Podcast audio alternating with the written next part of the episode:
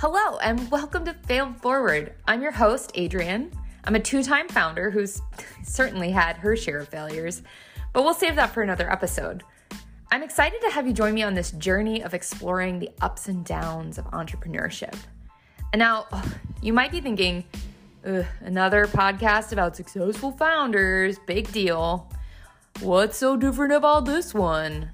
I, I mean, I get it, but I'm glad you asked. So here's the thing we're not just going to talk about the successes that other companies have had. In fact, we're probably not going to talk about them at all. No, we're going to go deeper. We're going to dig in with the entrepreneurs on their biggest mistakes and failures, and more importantly, what they learned from them. That's right, we're going to explore the other side of the coin. We're going to hear from folks who've stumbled and fallen and picked themselves back up again. We're going to talk about what they would do differently the next time and hopefully, you'll gain valuable insights that you can apply to your own adventures so you don't have to make the same mistakes. Because here's the inspiration for this podcast everybody messes up, no one gets it right on the first try.